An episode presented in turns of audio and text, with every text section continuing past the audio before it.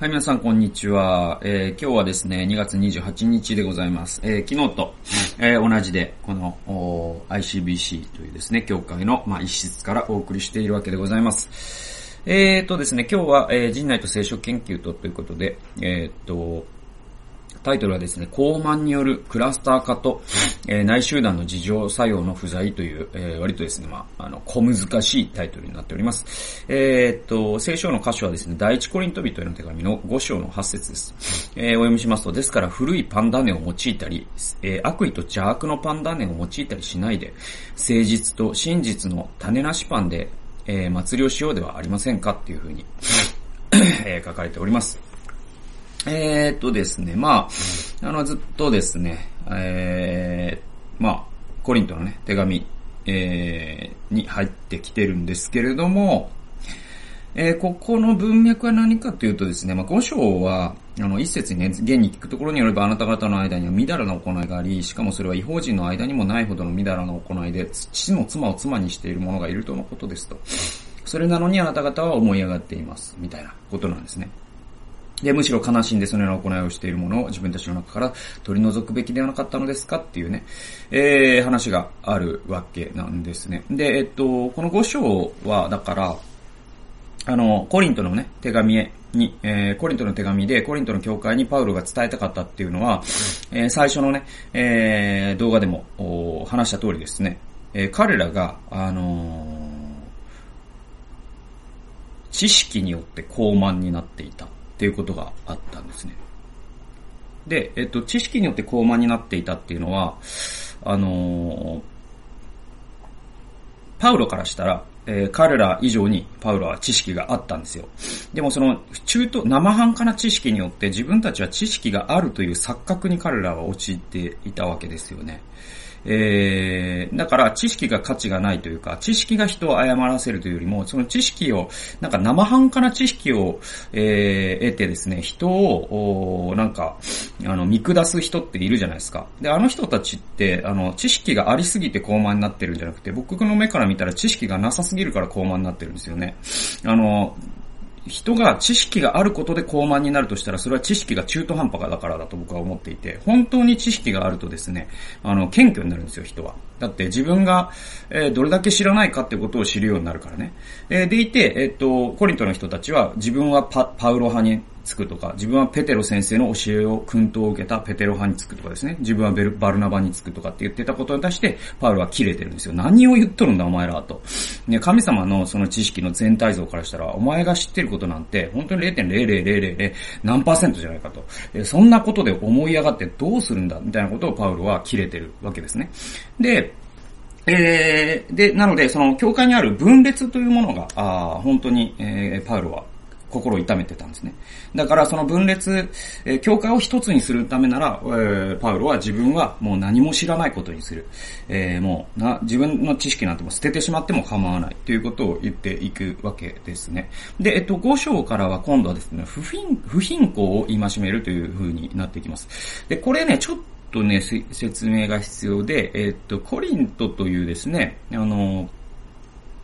まあ、あの、町ですね、は当時の貿易港なんですね。だから非常にですね、文化、あというものが、あの、非常に、あの、発達していまして、えー、だから日本で言うとなんか神戸とか横浜とかがそうじゃないですか。あの、文化の発祥地であり、またそのいろんな文化が入ってくる場所でもあるので、えー、すごくですね、ハイソサエティな人もいましたし、えー、いろんなですね、先進的な、あそういう、えー、考え方をする人もたくさんいたと。えー、そういう中で、えっ、ー、と、この不貧困っていうものと、その偶像礼拝というものもまたくっついてるわけですよね。で、えっ、ー、と、まあ、いわゆるその、今の世界で言えば、あいわゆるそのリベラル的な街っていうのは、やっぱ経済的にも発展していることが多いんですけれども、まあアメリカで言うとコロダコロラドのデンバーとかっていうのは世界というかアメリカに先先駆けて、えっと、麻薬の合法化、大麻の合法化ですね、をしたりとかですね、LGBT カップルの合法化をしたりしていくわけですね。そういう、えー、街っていうのはやっぱりこういろんな文化が入り込むしですね、えー、でいてまあ経済的に成功することも多いんですね。だからコリントも経済的には成功していた。えー、だけれどもいろんなですね、そういう、えー、異教の風習を取り入れてる人も多かったわけですね。で、その中で、えー、パウロが問題にしたのは何かというと、不貧困という、えー、いわゆるだから、えー、その結婚の清さというものを、こう、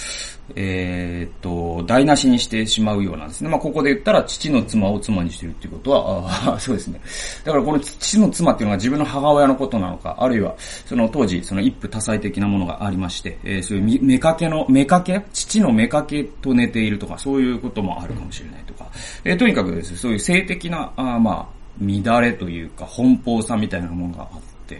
で、それはちょっと聖書に戻るんじゃないですか。あ神の教えに戻るんじゃないですか。だからあ、やめた方がいいんじゃないですかっていうふうに言うんですね。そして、この種まし、種なしパンっていうことに、えー、話が進んでいって、えっ、と、パウルはだからど、どういうことをここで言ってるかというと、あの、杉越の祭りっていうのがですね、ユダヤの風習というか、ユダヤの、えー、とても大切なですね、えー、杉越祭りっていうのがあるんですね。これはあの、えー、イスラエルがですね、エジプトから脱出したその時に、えー、そのエジプトの、えー、ウイゴのが全員死んだと。で、えー、だけれども、おイスラエルの人々の家の門にはですね、えー、子羊の血が塗られていてですね、えー、そして、その血を見て、えー、神はその怒りを過ぎ越される、パスオーバーされるというところから始まった祭りです。で、その時には、えー、子羊、そのほぐられた子羊っていうものと、あと、ニガナとヨモギというのを、えー、塩水に浸して食べるっていうのがある。これはエジプトの苦労を表すんですね。エジですよ。で、えっと、あとね、なんかクラッカーみたいなのも食べるんですね。それは、えっと、確かエジプトの積んだレンガっていうのを表してるんですね。で、僕はあの、メシアニック銃の集会、えー、は、キリスト者になったユダヤ人の集会で、えー、パスオーバーの儀式に参加したことがあって、すごく、えー、素晴らしい経験になったんですけれども、えー、その中でそういう、えー、レンガのこととか、ニガナっていうのは、そのエジプトの苦しみを表してるんだとかですね。でいて、えっと、種ま、種なしパンっていうのが出てくるんですね。その、えー、そのパスオーバーの子羊の肉と、えー、苦菜と塩水、えー、そして、えー、種まなしパンっていうのがある。で、種なしパンの、えー、は何を表しているかというと、その日、急いでエジプトから、えー、逃げなきゃいけなかったんですよ。ね。えそうしないとパウ、パロの軍勢たちが、え、追いかけてしまうからね。追いかけて、追いつかれちゃうから、急いで、えー、逃げなきゃいけなかった。じゃあ、急いで逃げなかったっていうと、逃げなきゃいけなかったっていうと、あの、その主食のパンを作るときにですね、まあ、パンを作ったことのある方ならわかると思うんですけども、イースト菌を入れるじゃないですか。で、イースト菌を入れた場合、そこで待つっていう工程がありますよね。膨らむまで待つじゃないですか。で、その待つ時間がないから、えー、だから、えー、その種を入れず、えー、小麦粉と塩と水を混ぜてですね、えー、それを焼いたもの、それを発酵させずに焼いたものを食べるというのは、それだけ急いでエジプトから、えー、脱出したんだということを毎年思い出すために、え、ユダヤ人たちはこれ今も続けているわけですよ。で、えパウロは何を言ってるかというと、ここでパンダネを覗きなさいって言うんです。ですね。で、パンダネっていうのは、えー、イエス・キリストもですね、パンダネの例えっていうのを、えー、言っているんですよね。で、神の国をパンダネに例えたこともありますし、えー、悪いパンダネに気をつけなさい。それはえ、パえー、パリサイ人や立法学者っていう、え、彼らの偽善という、え、パンダネがあなたたちの中に入り込まないようにしなさいというふうにイエス・キリストが言ってる箇所もあります。え、ですので、パンダネっていうのは、いわゆるその、え、悪い行動とかですね、動機ですね。で、でいて、え、パンダネっていうのはその、その、粉の塊全体を膨らませるじゃないですか。だから、えー、その悪い動機とか悪い行動が、その集団全体に広がってしまう、えー、そういう、えー、例えでもあるんです。なので、パンダネを取り除きなさいっていうのは、このコリントの教会でいうところの、そういう えー、不貧困をね、行っている人たちをあなた方の群れからと除名しなさいっていう意味なんですね。除名しないとそれが文化として教会の中に広がってしまうと、教会はとてもあんまりいいことにはならないっていうことですね。まあその、えー、純白のドレスを着た花嫁にも例えられますから、教会は。その花嫁のドレスが汚れてしまうじゃないか。そういうことをね、パウロはここで言っているんですね。で、僕読んでいきます。それと、えー、っと、あのー、その悪いパンダネっていうことと、実は最初に言ったですね、その知識によって高ぶっているっていうこと、そしてその知識によってクラスターを作っていく、クラスターっていうのはですね、集団っていう意味なんですけれども、えー、を作っていくっていうことの、関係性っていうのが今日のテーマでございます。じゃあ読んでいきますね。えパウロはコリントの教会の中にあった不貧困を戒めると。そこでパンダネの話を始める。ここで教会は杉越の種なしパンに例えられると。で、僕が言った通りですね。え続いてですね、杉越の祭りで子羊をほふり、種なしパンでお祝いをすることに引きつけ、イエスという杉越の子羊はほふられた。だからあなたたち自身がパンなのだというふうに続くんですよ。えー、これはですね、そうですね、はい。えー、っと、そうです。7節にあるんですね。新しいこねた粉のままでいられるように、古いパン種をすっかり取り除きなさいと。あなた方は種なしパンなのですから。私たちの杉越の子羊キリストはすでに送られたのです。ってあるんですね。はい。で、そのパンにパン種が入っていたら、杉越の祭りは成立しない。えなぜならそういう規定があるからですね。で、パンダネとはここでは悪い動機であり、教会の中にいるみだらなもの、ぐえー、貪欲なもの、偶像礼拝者、人をそしる者、酒に溺れる者、奪い取る者ののことである。これはですね、えー、っとですね、10節ですかね。えー、そして11節に、えー、その、こういう者たちを取り除きなさいというリストがあるんです。で、教会の中に悪い動機が入り込まないように気をつけ、もしみだらな者等がいたならば、その人を注意深く取り除くことも、えー、教会の監督者たちの仕事だとパウロは言っていると。では、監督者たちはなぜこれができなくなっていたのか。ここを僕は考える必要があると、えー、このデボーションの日に思ったんですよ。それは1章から4章の文脈を踏まえると、えー、わかるんですね。そうするとですね、監督者たち、コリントの教会の監督者たちがなぜみだらな人が、えー、目の前にいるのにその人たちを、えー、なんていうかな、あのー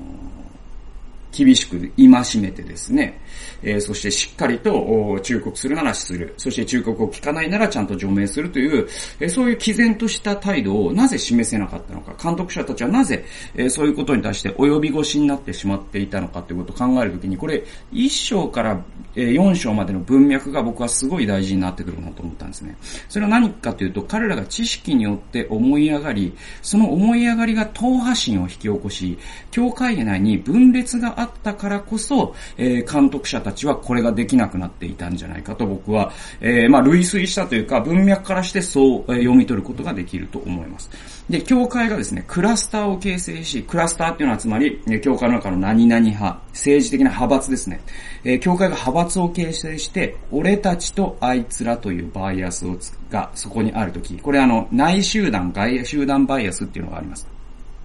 えー、内集団外、外集団バイアスに関しては過去に僕動画で出していますので、えー、興味のある方はそちらをご覧ください。で、その俺たちとあいつらバイアスっていうのが、を人類が作りやすいんですよ。この脳の特性上ね。で、内集団、えー、そうするときにですね、内集団に、えー、事情作用が働かなくなるんですね。で、彼らがパンダネを取り除けなかったことと、彼らが俺たちとあいつら的世界観に囚われていたことは偶然ではない。っていうのが、まあ、僕のメモなになるんですけれども、えー、この俺たちとあいつらバイアスっていうのはいろんなところで働きますよね。えー、まあ、日本人と中国、韓国の奴らって言ってるその国家主義者の、まあ、頭の悪い人たちがいます。えー、またですね、俺たちの会社が一番、あの会社はバカだって言ってる人たちもいます。えー、まあ、いろんな形がある。ある。で、で、教会でもですね、福音派こそが一番では、リベラルなんてクソだ。えー、逆もありますね。リベラルが一番で、福音派は頭悪いって言ってる人もいます。で、福音派の中でもカリスマ派こそが素晴らしくて、えー、普通、王道の福音派っていうのは真理に目が開かれてないって言ってる人もいるし、えー、王道の福音派の中にカリスマ派の人たちはちょっと頭悪いよねって言ってる人たちもいると。で、これって全部内集団、外外集団バイアスなんですよ。で、内集団、外集団バイアスがあるところに、何が問題かというと、内集団、外集団バイアスっていうのはエコひいきバイアスでもあるから、えー、だからあいつらはダメだ、あいつらはダメだって言ってるうちに自分たちの中にあるダメさに気づかなくなっていくんですね。で、これはまあ、その、実際の世界、えー、現実の世界に引き付けて考えればわかるんですけども、例えばですね、えー、皆さんの会社の中で、えー、あるまあなんか課長派閥とですね、え部長派閥みたいなものがすっごく鋭くですね、対立していたとしますね。でも、あの、口も聞くな、みたいになっていた時に、えすごいですね、団結力はその分強くなるわけじゃないですか。じゃああなたが課長派閥に属していて、その中に10人いたとします。部長派閥には10人、えー、もう10人いたとします。そうすると、この課長派閥の中の10人の中に、えー、すごくですね、何か、えー、会社にとって不正になるような、え、ことをしている人がいても、その人をダメだと言いづらくなっていくんです。なぜならその人、それを明るみに出しちゃうと、この部長派閥からすごい攻撃されてですね、自分たちの形成が不利になってしまうから。で、こういうことが、え、あらゆるスケール、え、国家スケールでも起こるし、えー、会社内でも起こるし、教会内でも起こるし、派閥、えー、教会の、えー、何々派、福音派とリベラル派でも起こるし、また一つの教会の、え、まあ、牧師派、反牧師家派みたいなことが悲しいことに起こ起こることもあるんです。でも、その問題は何かっていうと、その派閥の中にある、自分たちの中にこそ実は悪いパンダネが本当はあるのに、そのクラスター化して互いに対立し合っているということによって、それを自分たちの中にあるシミやシワに気気づけなくなってしまう。そしてその、えー、不正が横行しているのに、その監督者、その派閥の監督者はですね、えー、その人たちを守るような行動をしてしまう。まあ、政治の世界でよく見ますよね。えー、明らかにこの、え、議員は悪いことをしているのに、ある派閥の功労者だからという理由で、その人の、まあ、職が守られたりとかですね、その人の秘密を守るために大切な文書が破棄されたりとかですね、え、昨今の国会ではもう日常を茶飯事になっていますけれども、そういうことが起きてくるわけですよ。だから、え、元をたどれば何かというと、まずそのクラスター化によって目が曇ってしまったこそ、ことこそが僕は問題だと思うので、いつもですね、自分は、えー、なんだろうな、その、じゃあクラスター化ってそもそも何を、な、なんで起きたかというと、自分が、えー、知っていることは一部だ、ほんの一部に過ぎないという謙虚さを失ったところから来るんですよね。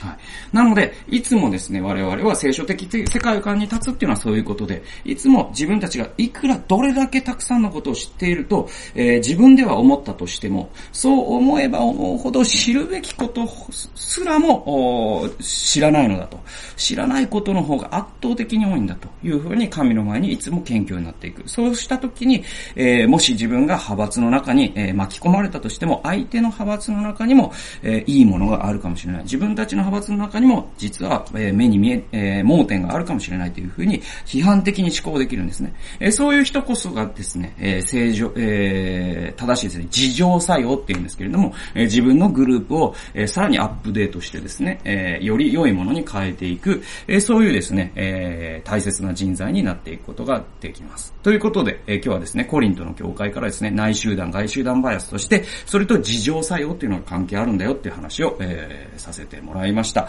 えー、皆さんのね、お仕事やですね、教会生活にも、えー、何か役に立てていただけたら幸いです。えー、それではまた次回の動画及び音源でお会いしましょう。さよなら。